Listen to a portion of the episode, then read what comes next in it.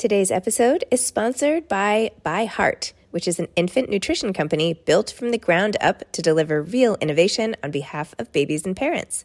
Their mission is simple: make the best formula in the world.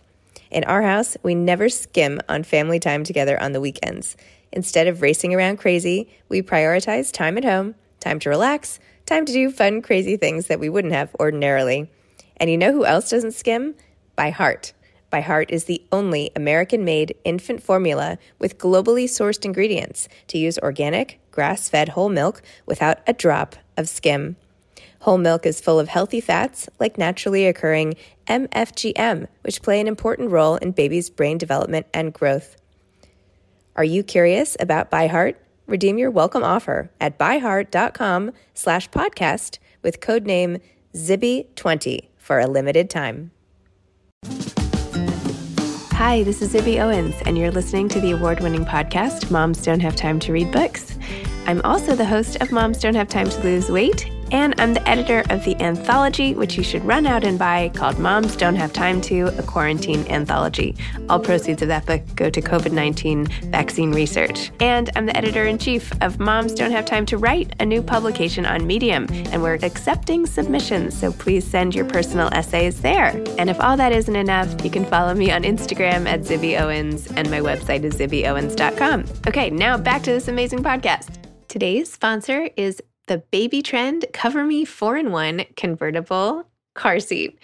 This car seat is so unique. It addresses the number one complaint by experienced mothers, which I believe I am, which is sun in your kids' eyes, which is something that, of course, drives them nuts. And you're not going to want to put, like, what, baby sunglasses on. That's never really worked for me.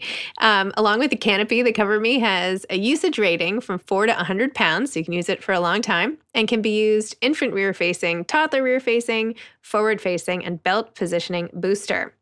The Cover Me also has a very convenient recline system, which includes a 0 radio base and integrated recline flip foot. I don't exactly know what that means, but that's okay. The system allows the children to find a position comfortable to them and also limits the amount of space taken up by the seat when in rear-facing position. Basically, it's just an amazing car seat, and I wish I had had this when my kids were little enough to fit into car seats. It makes parents' and kids' life much easier. It's just amazing. And it has a UPF 50 plus on the canopy, so your kids don't get a sunburn either. So your kids will love sitting in it. They can interact with everybody in the car, and it protects you both rear and forward facing. There is a special 20% off code, which is CoverMe20, if you go to babytrend.com/OSSA, O-S-S-A. That's https://babytrend.com/OSSA, and put in the code CoverMe20, capital C cover, capital M me, the number 20. Also, I'm giving away one of these car seats. So if you or anyone you know is having a baby soon and would like a new car seat, which is something that you have to get as soon as you're pregnant, I am giving one away. To win the giveaway, just write a review and give a rating to my podcast, preferably a 5-star rating and a really nice review if you don't mind. Extra credit if you do the same thing for my Moms Don't Have Time to Lose Weight podcast and my Moms Don't Have Time to Have Sex podcast. If you could do 5-star ratings and reviews for all of those podcasts, oh my gosh, you will definitely be at the top of the list for entering this giveaway. And then we will pick at random. So enter the giveaway. Use the code if you just want to get the percent off and order it right away. And again, Baby Trend Cover Me 4-in-1 convertible car seat. Go for it. It's June. Happy June 1st, everybody. Welcome to my June book blast, where I'll be releasing multiple podcast episodes a day, all based around a certain theme.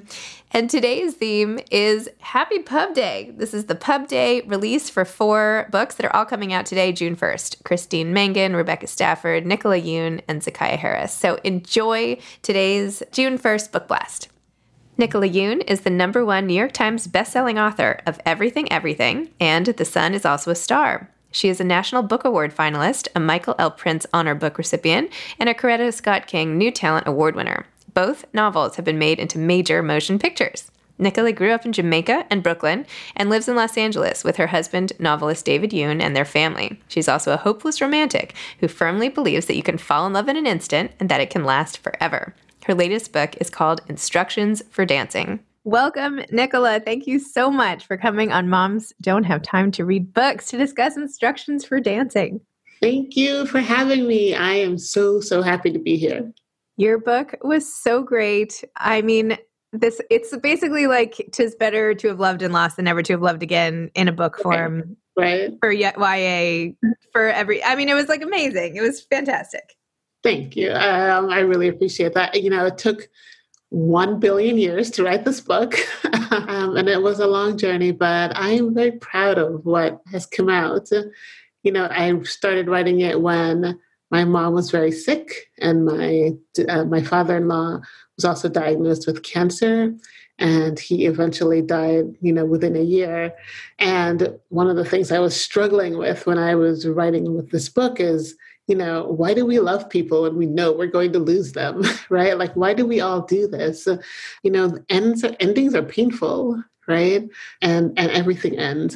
And so why do we as humans, like, commit our lives to this? Why don't we just, like, put ourselves in a little shell and hide away from the world? Because frankly, when I was going through all of that stuff with my family, I really just wanted to.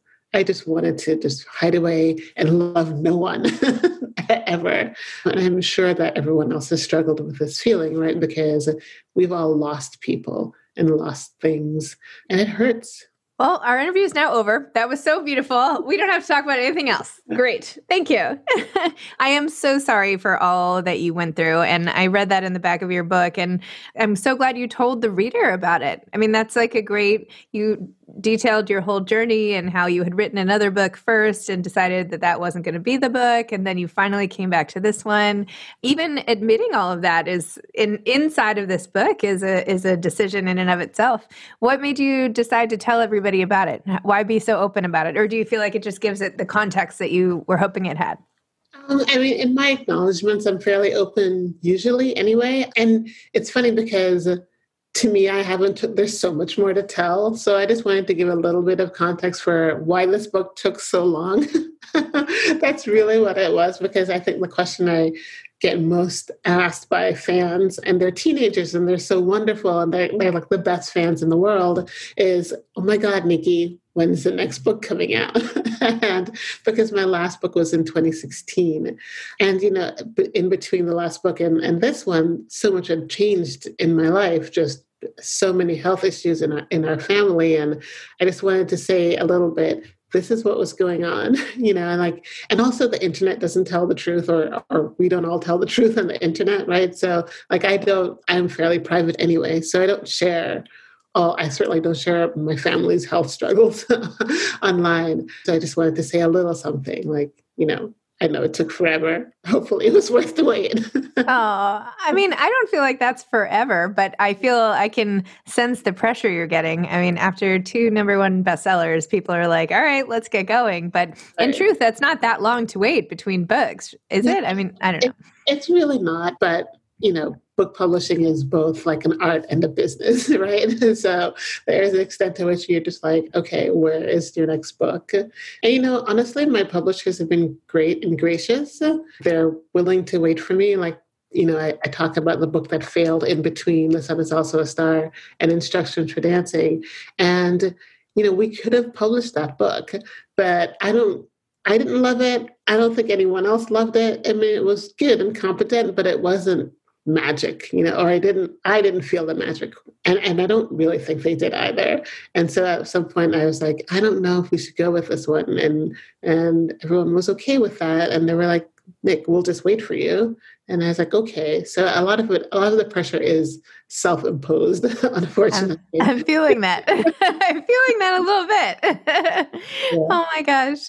Well, this is also a great book for anybody whose family has had divorce in their family and who doesn't know sort of how to forgive, because it's not just loss. It's also betrayal, right? Like, she feels so betrayed by her father, and what does it mean? And she, you know, of course it takes till, like, I don't know, 3/4 of the way through before she finds out why her parents really, you know, the real reason they got divorced or whatever. But still, like, when you have that main relationship with the father and the daughter and that trust breached, it, you know, all the research says it contributes to all subsequent relationships. Right. Yeah. I mean, I think one of the things I really like to do in the books is show that parents are just people and that they're also often very flawed. Right. And so, you know, just like a little bit of the background of the book, you know, it's Evie. The book is about Evie, who is 17, and she loves her parents and she loves their relationship. And she especially loves her dad, but they get divorced, and they get divorced because the dad has an affair. Right. And so Evie, who is like normally this very romantic sort of romance book reading and loving girl, becomes quite cynical. And on top of all that, she meets this sort of mysterious woman who grants her this superpower, although Evie doesn't think it really is a superpower, where if she sees a couple kiss, she sees their entire relationship, right? So she sees the beginning of it, the middle, like sort of the exciting beginning and the middle, and then the inevitable end, right? And what Evie takes from this is that everything ends, and so forget about it. Why bother to get into relationships? And so through, you know, she's become quite cynical. And through all this, she has to learn to forgive people and to learn to live with the fact that things do end, because that's just what life is, right? Like for good or for bad, it's just true. Mm-hmm. And so that's the journey that Evie's on, right? Like, so including forgiveness, right? Because we all do make mistakes and we all do hurt each other. But the only way through that is love, right? So, you know, she got to learn.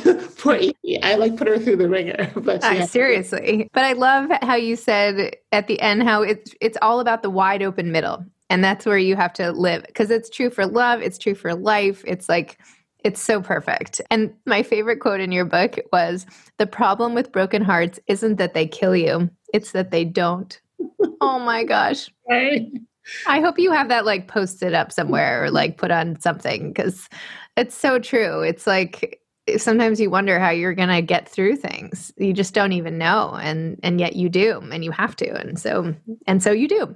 That's what we do, right? And that's the trouble, right? And sometimes you just don't want to. And I actually remember exactly when I wrote that. I think I was in the hospital and I've been working on this book. And I write in notebooks anyway, but sometimes I write out of order if something occurs to me. And I remember just writing that down and just sort of putting it like, I made a note to myself to come back to this quote for the book at some point. Oh. But wait, yeah. So you don't type your books? You know, I write into notebooks, and then my first draft is in these moleskin notebooks. So like this thing, right? Oh, wow. I write into like 10 of them. And 10 of them makes one book usually. And then every few days I type it into the computer. And so it's my first revision. And I've always done it that way, and I cannot get away from it. And I've tried, and it does not work. Wow. Yeah. Doesn't it take a lot longer? I feel like it takes me so long to write. It does take a lot longer.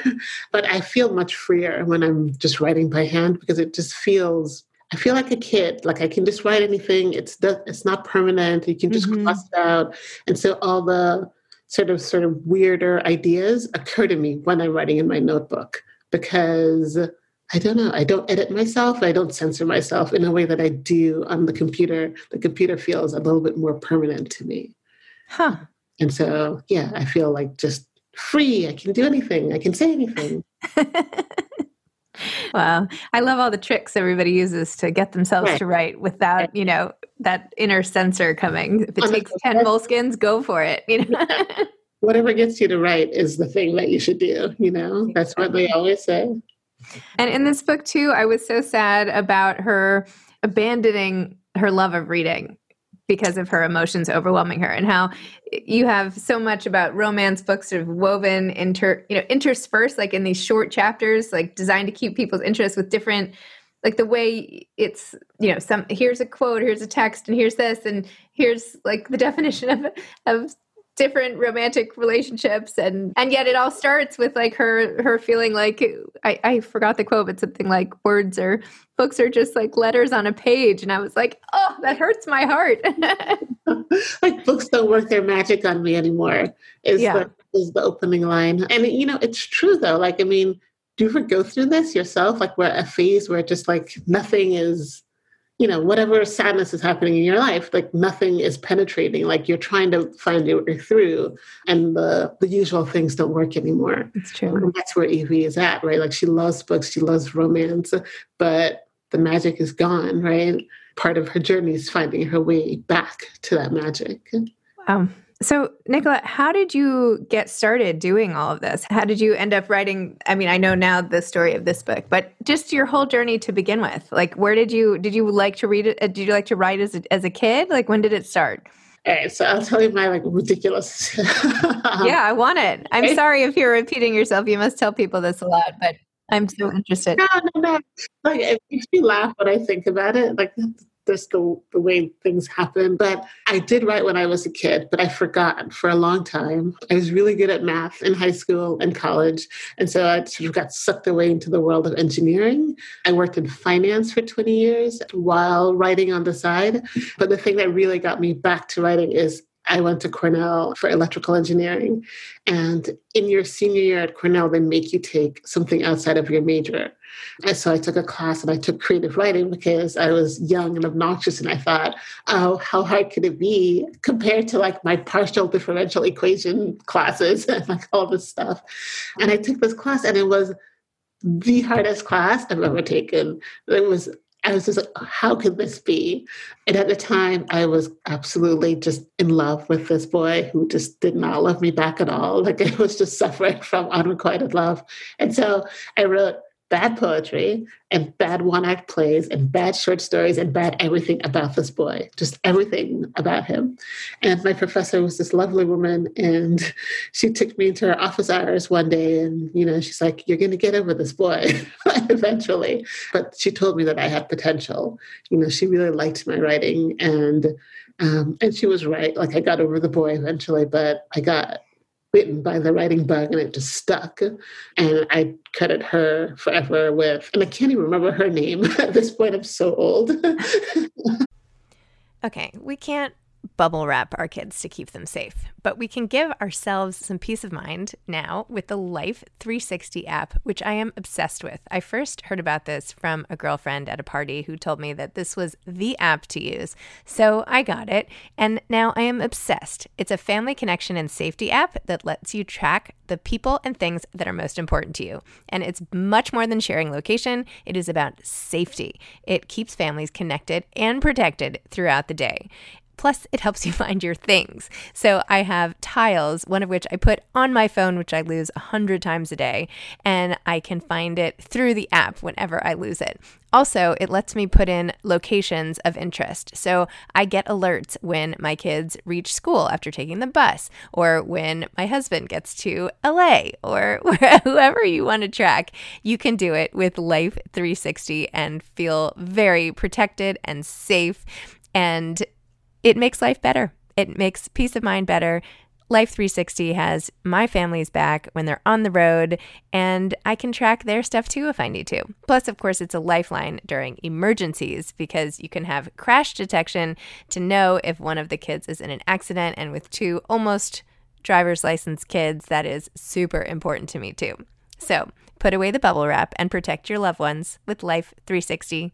Visit life360.com. or download the app today and use code BOOKS, B-O-O-K-S, all caps, to get 1 month of the gold package for free, plus 15% off all tiles.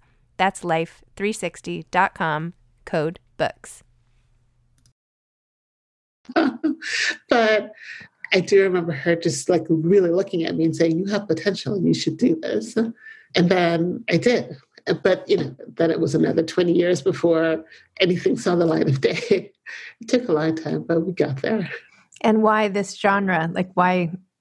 How did you end up here? I mean, a couple of things, right? I think that I'm quite a philosophical person. Like, and what I mean is, like, I am the person asking the question at the party, like, but what does it really mean, right? So it's kind of obnoxious, like I'm really irritating, but I really want to know the meaning of things, like the big grand meaning of things. And I think kids are like that. Like, you know, I think young adults are naturally philosophical. I think they're very open to the world. I think they're trying to figure out who they are and who they want to be and the kind of person they want to be in the world. And I honestly think that most adults should retain this, but they don't, right? Like, we should all be asking the big questions. Like, we should all be trying to figure out how to be better and what is the meaning of life and does God exist? Like, we should all be asking these questions. It makes your life richer, it makes you curious. Curiosity keeps you young. And so I think I sort of naturally fit with this audience because I think they're naturally very curious. And I am also, you know, I am this way. It's so annoying, but this is how I am. Like, I just can't let it go. I always want to know. I don't think it's annoying or obnoxious, P.S. It's not. It's great. It's great to be curious and inquisitive and questioning. And I think it's, anyway, so stop with the disparagement. Okay, all right. That's fair. That's fair. Yeah, but so the kids are like that. And honestly, most of my readers are actually older. Like, they're actually like between like 28 and like 34 or something like that. And I do think they're curious too. I mean, I hope that what I'm doing is sparking a conversation with yourself, right? And I love being in conversation with teenagers because they're so open. And I want to say, look at this way of thinking about things over here, and look at this way over here, because it's the first time generally that they're thinking about these things.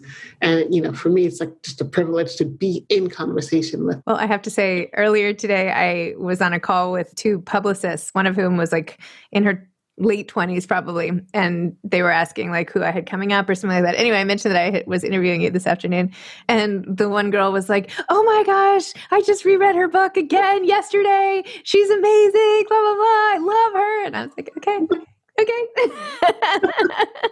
Anyway, she was very excited. I feel like I should have had her on here for the Zoom as well. Well, I mean, I think it's all a great way to question life and not take things for granted, because, you know, life is short, and you either acknowledge that in a regular basis and, you know, live your life a certain way, or you don't. And I think if you do, you feel compelled to try to tell everybody else to live the same way, and it either works or it doesn't, but at least you're trying to get the message out. So I totally get that. I mean, I think we all learned this past year too, right? How things can just change, right? Yep. And I firmly remember being in Trader Joe's with my husband and thinking this was kind of a lark, you know, that maybe it'd be 3 weeks and we'd buy some junk food and we'd camp with our little girl. And it wasn't, right? I mean, it turned out to be so much bigger, and there's so much loss, and things change just like that. And you know, you got to pay attention. We don't get forever, right? So like, you got to pay attention and try to live. I mean, and I say this as someone who is trying like that all the time, and I don't always succeed, but I do try. Isn't there that saying, like, do or there is no try or something? Right. Do or not. Star Wars. Like, oh my gosh, I am the last person on the planet to quote Star Wars. But anyway, I don't know where that came from. You know, I started this community called Moms Don't Have Time to Grieve because I have 4 kids myself, and I've gone through times of loss and tragedy and all this stuff. And it is so hard to keep yourself together and also have to be at least somewhat functional for all of the kids and everything. How did you manage that? You know, I think my instinct is to hide some of it from her. Our little girl is 9, but they're so much smarter than we are and so much more perceptive. And so I try to hide, but I cannot because she sees everything. And sometimes I'm just honest. You know, Mama is sad. Grandma is sick. You know, we debated for a long time whether or not to take her to my father-in-law's funeral, and then ended up doing it.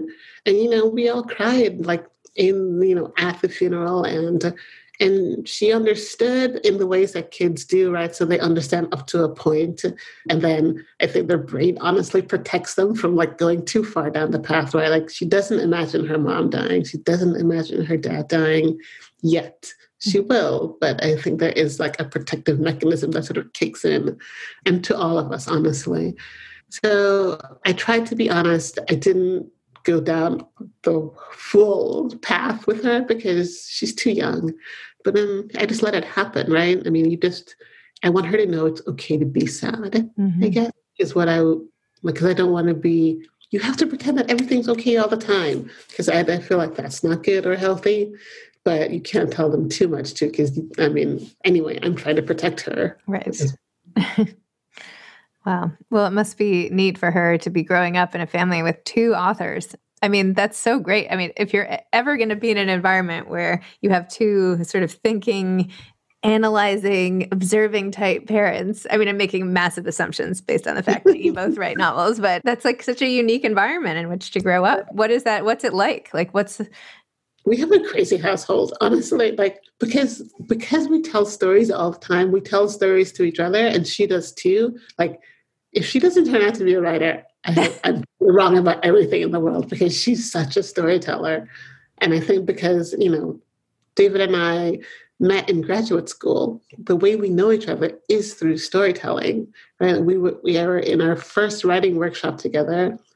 I really admired how he wrote. That was like one of the things I fell in love with. I loved his writing. Mm-hmm. And so that's how we know each other. And so we're always talking stories. I'm bouncing ideas off him. He's doing the same for me. She jumps in with her own ideas. Like, she has told me things that have made it into the book. So, you know, we just are a storytelling household. It's really fun when Penny's involved. But what's really great is when I'm suffering for writing, right? So, like, I'm in the middle and everything sucks and I think I'm the worst writer in the world. I can go talk to David and he knows exactly how I'm feeling.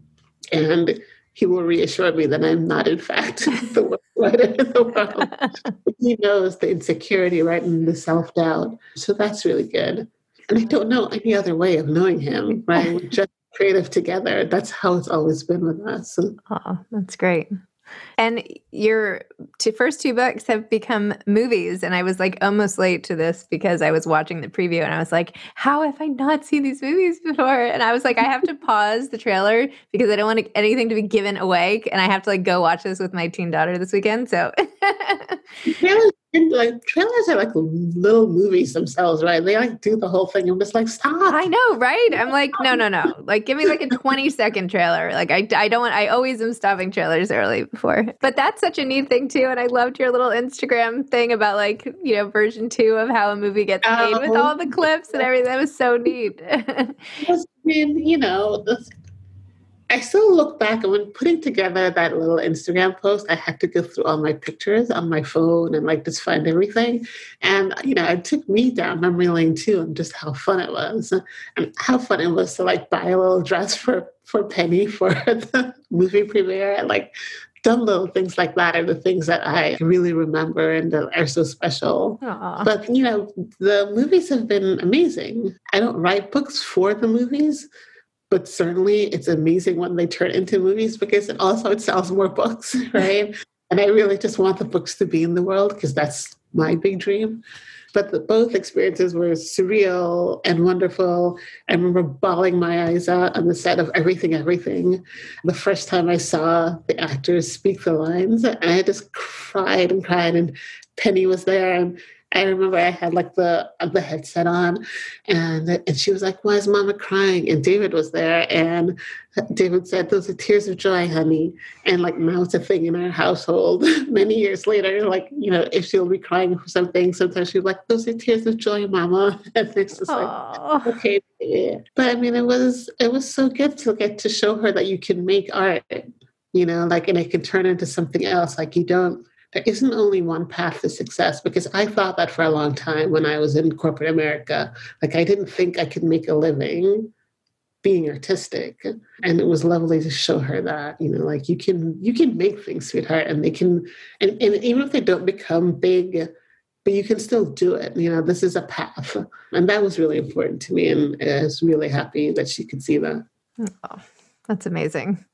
Well, I'll be waiting for her books. I'll save her a slot in like 20 years or something. Yeah. She's writing books. Like, there's no way. If she ends up like a lawyer, I'll be like more shocked than anyone. Have you started another book, or are you going to focus mostly on publicity for a while, or what are you up to? No, I finished actually a book during 2020, crazily, a first draft anyway, which is not to say it's a book. It's still just a draft because it's not good yet. And then I wrote another book that's coming out in June with 5 other women called Blackout. And I started something else just recently, but I'm kind of that's going much slower because I'm in publicity sort of, let's talk about this book mode. Yeah. And it's hard to do both at the same time. Wow, that's exciting. So what's the name of the one that's coming out next? Oh, it's called Blackout. No, not the one with five women, the other one. Didn't you say there's... Oh, yeah, but that one is like, that's still just mine. Like, I haven't even shown my agent yet. Oh, you're kidding. I finished it. So I'm very excited, but, you know, she hasn't even seen it yet. Oh, okay. She hasn't been able to tell me it's terrible yet. I'm sure it's not terrible. So what advice would you have for aspiring authors? So there's a couple things. Like, there's the practical thing and, like, the more philosophical thing.